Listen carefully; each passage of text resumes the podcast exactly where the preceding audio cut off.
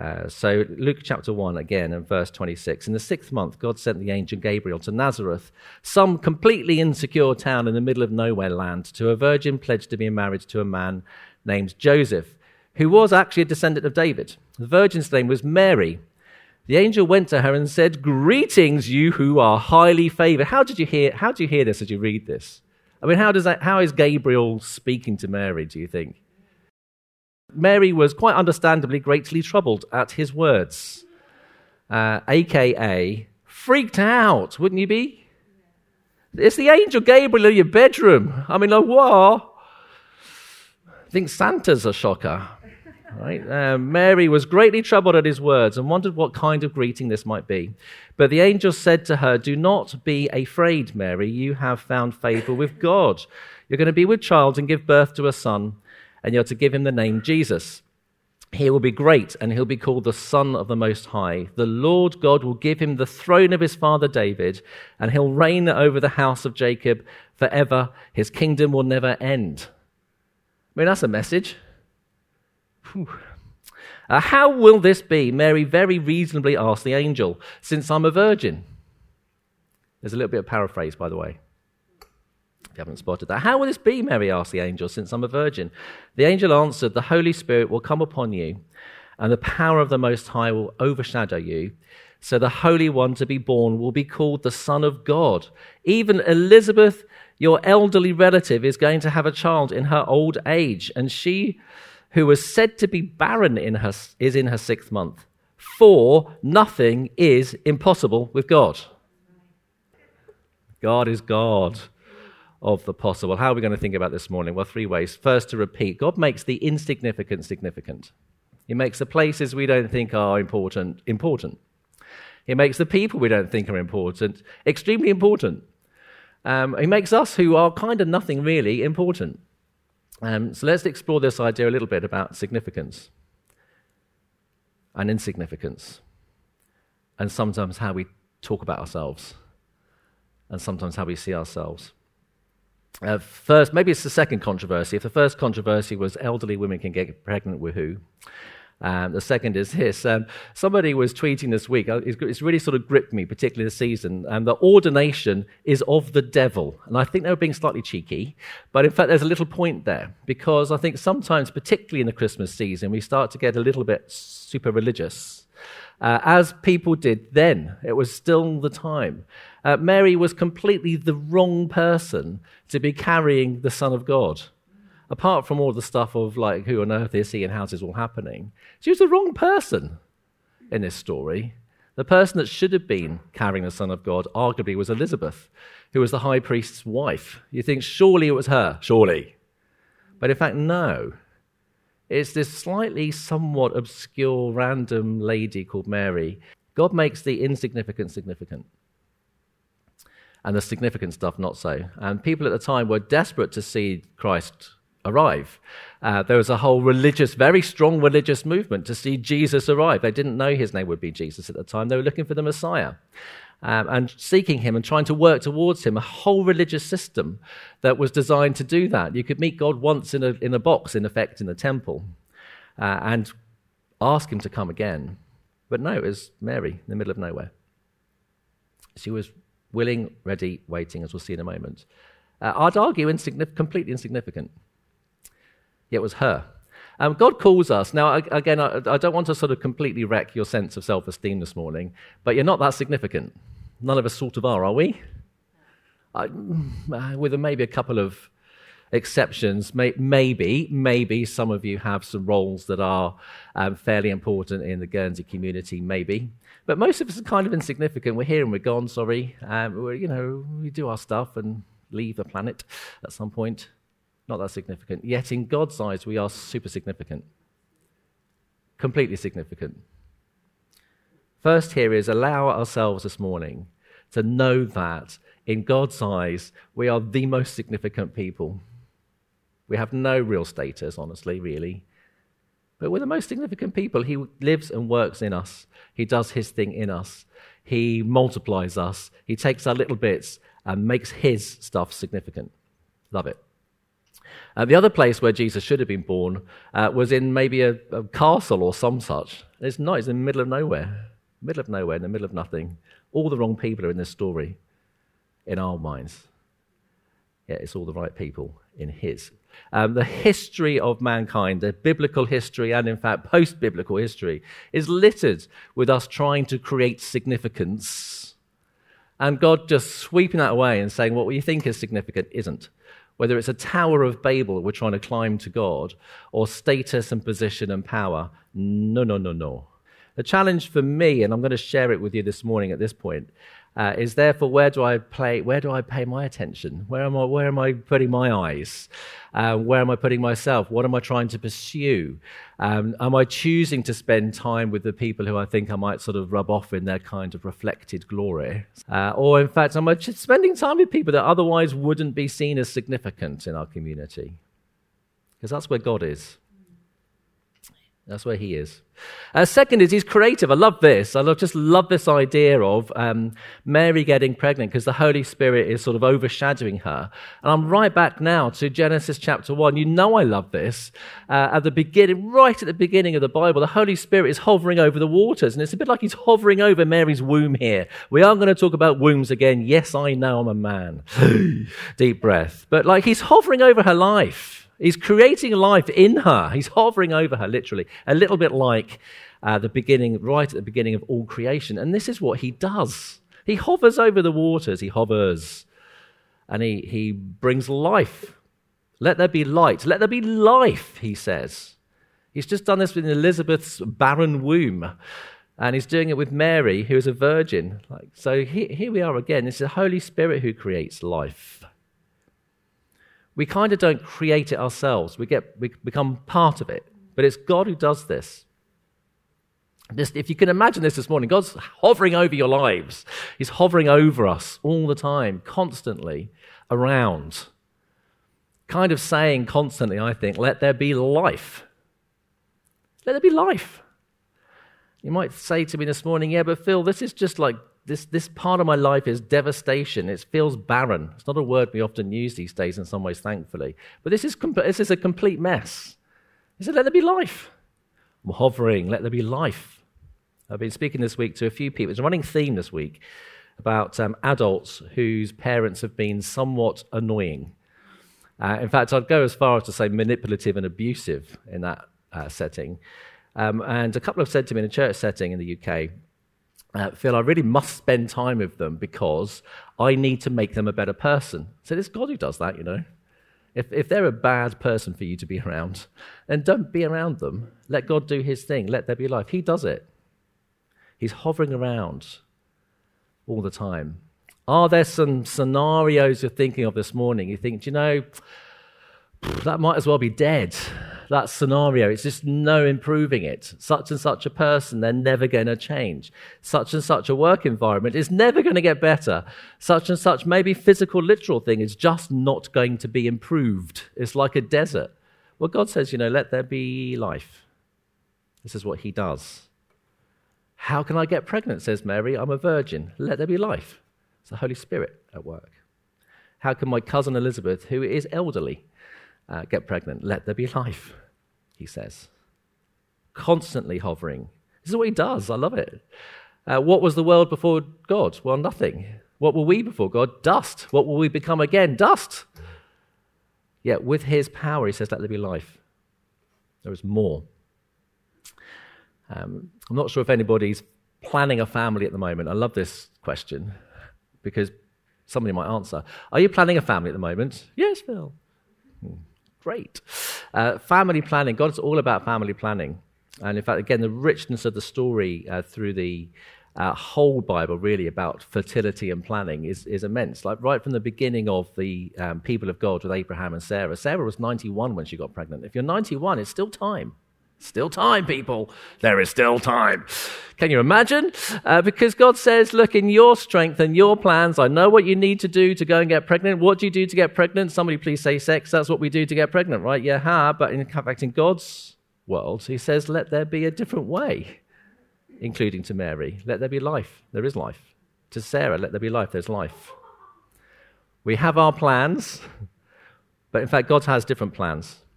Where there's promise, he, he does his own thing. Makes things possible. God, that person's never going to change. This is rhetorical. Please don't answer. Um, around over Christmas, are you likely to have people around your house you think, hmm, they're a bit of a pain? It's probably me, candidly, but there we are. They're a bit of a pain. They're never going to change. We just have to have such and such around. They're never going to change. In fact, you know, in our approaches and our efforts, they might not, but in God's eyes, they will change. They can be changed. He transforms things. Nothing is impossible for Him. Why do we think things are impossible when God says they are possible? It's a rhetorical question. Why? Why do we talk ourselves out of these things? I love Mary's response. We'll look at a few moments of her, her response, but she's not saying, nah, you're crazy, or, or what's going on. She just says, kind of yes. We make stuff up, we make our plans, yet it's His power that actually brings change. It's His power, not our ways and our plans. If you're, as I was thinking about this morning, I'm thinking about areas of devastation. If you think about places that have been absolutely devastated visually, uh, I think there are some here who feel like parts of your lives are devastated, like they've been wrecked. And whilst God doesn't enjoy that, He transforms it. He's hovering over those areas of devastation. And He says, My will will be done. It's my power. Let there be life. And you might say it's impossible. And He says, Good. You can't do this. But of course, he can. So he turns this insignificance to significant, sometimes the other way around too, where we think there's nothing that can be done. He says, great, sort of, uh, because he can. And third, let's think about Mary's response here. Absolutely love her response. Um, it's quite a challenge for me, really, as well, because um, despite what might seem as a fairly confident exterior, I do sometimes dither. Do you dither? I dither or flap about like a pigeon, uh, or kind of sort of overthink, might be a more polite phrase to put, put in, or kind of boing around, you know. And I think like Mary didn't. I know she got pregnant, so kind of she couldn't, I suppose. But I do love her response. She says at the end of all of this bit of drama, this is a probably. I mean, how long did this take? Do you think? Is this a 10 hour discussion. I mean, it strikes me as probably a few minutes, really, uh, five, ten minutes perhaps of chat with the angel Gabriel, like a life changing moment. Uh, and she just concludes with, I am the Lord's servant, Mary answered. May it be to me as you have said. In other words, I'm God's servant. I'll do as you say. And then the angel left her. I'd want a discussion at this point. Can we have a bit more of a chat? Uh, what's going to happen here? What's going on? Where's he going to be born? What's the problem? What's occurring? Oh, what's occurring? Like kind of chat. Um, but she says, I'm the Lord's servant, and the angel left. Ta da! Think, wowzers. So, what can we learn from Mary here? Um, do you know, I think that's an amazing attitude to adopt. In, in any scenario, God, I'm your servant. May it be as you have said, whatever, or however we express that. And let's get on with it. What a, what a thing. She didn't dither. She didn't reject the call. She didn't kind of say, No, you got the wrong Mary. You need Mary up the road. Not this Mary, that Mary. You need the Mary who goes to whatever the equivalent of church was, the Mary of the synagogue. You need really religious Mary, or you need that amazing parent, Mary, I don't know, the other Mary. You got the wrong Mary. Well, do you know, generally I understand archangels don't kind of visit the wrong people, I don't think. I mean, uh, not, not to my knowledge. They kind of get the right person. Uh, Jesus gets the right person. This is my messenger, it's you. And she says, Fine, it's me. But you know, we sometimes reject the call that God puts in our lives. That's a real worry for me sometimes. Phil, it's you to go there. And it can be simple it can be simple as please can you just phone that person. It can be straightforward, right through to you need to you need to apply your life to serving poor people in Nicaragua or whatever it might be. But we can reject it. Nah, nah, nah, nah, nah, nah, nah, not me. Uh, this morning I'm pretty convinced, in fact, there are a couple of us that uh, need to accept the call on our lives, and it could be simply just get involved in these areas or something more substantial, but we're turning it down. Mary did not reject the call. She didn't reject the promise either. Do you know what she did? She believed. Uh, this whole story then continues with Mary visiting her elderly pregnant cousin uh, called Elizabeth, um, who says to her in verse 45, You are blessed, Mary, because you believe that the Lord would do what he said. It's a simple response, isn't it? To believe. We believe that God will do and say what he says he's going to do and say? I really love the Hub response. You can read it later. Um, there's nothing in here that says you believe despite all these problems. There's not a sense of problems or poverty or politics or anything negative. Just not even mentioned. Just believed, simply believed. I am your servant, she said.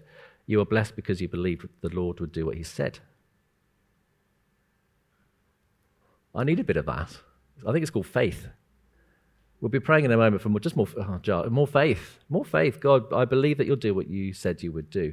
Uh, this is for you to think about, not to shout out necessarily, uh, which is what has God told you he will do in your life?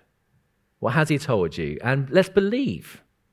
And it could be high level stuff like, I believe that I have a plan and a purpose for you, post whatever this world is, uh, that there is a hope and a future for you. That could be the core of belief or something a little bit more local and gritty, like, I will bless you with a child even though you're a little older. I could believe. There will be healing. Believe. There will be reconciliation. Let's believe. You might say it's impossible. It is impossible. It's because He's God. Let's believe He does it. Oh, whatever's on you, what's He promised you?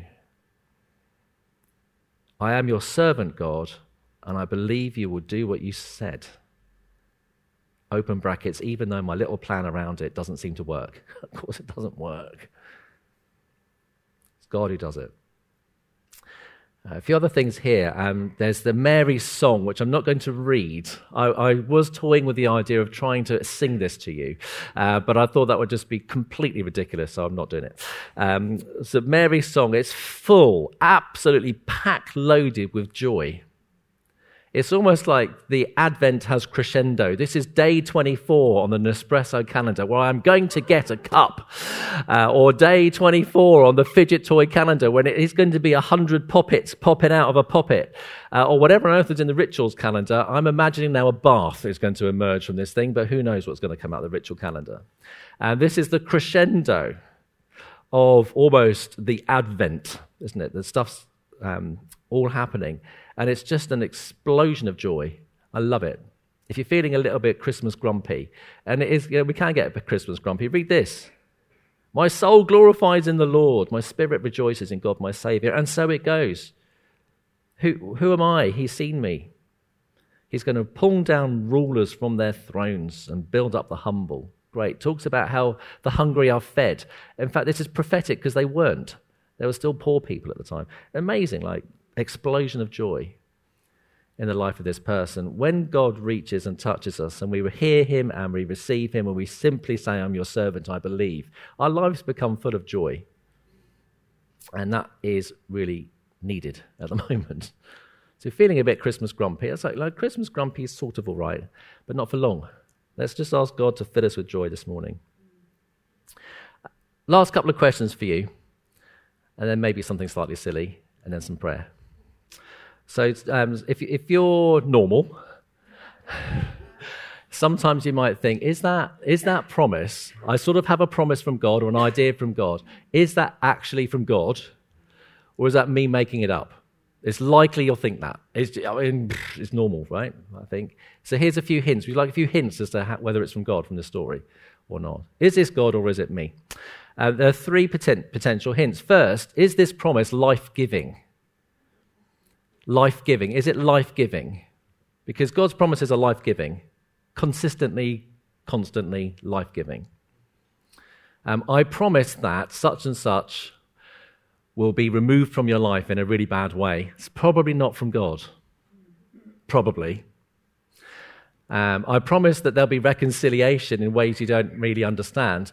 Probably is from God. Is it life giving? First question to sort of help you see it. Uh, here's a promise, promise from God. You're going to have a baby. I mean, that's life giving, literal. And the whole world will be transformed and life will come. Jesus says he came to what? I'll give life in all its fullness. If it's life giving, it's likely from him. If it's not, then it's probably not. Uh, is it Jesus centered or not? Fairly regular obvious one. Um, I believe he's going to give me a motorbike uh, because because um, because then I can go and evangelize the motorbike people. That seems a bit of a stretch. Um, uh, is, if it's Jesus centered, there's a very good chance that it's from Him. If it's self centered, there's a very good chance it's not. Uh, what does Jesus care about? Who does Jesus care about? Where, where is He? What's His kingdom about?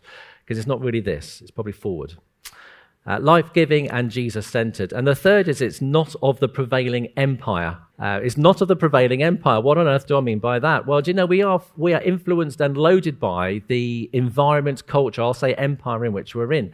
This is why your Christmas cards have Mary looking like a lovely, very white, nicely dressed young lady who's looks like she shops at perhaps New Look or something, maybe, uh, rather than perhaps something more authentic. That's why the shepherds tend to look very well groomed in our nice little Christmas card stories, don't they? And then, I don't know, it's a lovely looking donkey. Apparently, it was snowing uh, in the middle of Israel this, this time of year. I think that's unlikely myself, but pff, we'll see. Uh, we sanitize it. We kind of, you know, when do you ever look at a Christmas card? I was trying to find one and see angels that are even black skinned. You don't. Like, it's nuts. We are so influenced by, oh, I'm preaching, sorry, I am preaching. We're so influenced by empire. We've whitened it, Europeanized it. In fact, I'd say sometimes our, our traditions are more to do with Queen Victoria than King Jesus this time of year. So it's Victorian, right? Uh, we're not of this prevailing empire. So, in other words, if this promise from God is, let's say, I'll make you rich, I think that's unlikely. I think that's unlikely. In fact, I'd go as far as say it's not. He, he honors the poor, not the rich. He brings down the rich, not the, you know, not the poor. It's just not likely. I promise you, Phil, you're going to win the lottery. Oh, I don't know, really? That's probably me. Uh, I promise that I'm going to help you feed the hungry. Well, then maybe that's the thing from him, right? So the prevailing culture absolutely messes us up. I was thinking of it like this. This is a silly before we pray. Um, a little bit like autocorrect. You know what I mean by autocorrect if you're emailing? This is, I love this time of year because we start to um, find ourselves like away in a manager and stuff like, you know, away in a manager or. Um, you know, angles from the realms of glory. Like it's just we just autocorrect the words. If you've ever done that in a text, it can be really awful. I've had a few nightmares with that. Um, autocorrect. Well, our community and our society, empire, and in fact, autocorrects us to, in fact, not see God as He is and to see Jesus as He is, but to, but to like inform us poorly, badly, like He's something He's not. We need to not autocorrect into the prevailing society. Uh, so, in fact, if there's a promise from God that is life giving, Jesus centered, and kind of not of this world, really, not of this kingdom, there's a good chance it's from Him. If it's very much, I'm going to make you awesome, probably isn't from Him. What can we learn from this? He makes the insignificant significant. That includes you and I. Uh, he's creative. Let there be life, even where we don't believe there's life possible. Um, our response is, I'll say simply, it's hard. In faith, believe. I'm your servant, I believe you. Let's pursue his promises. They're life giving, him focused, and not from this prevailing community.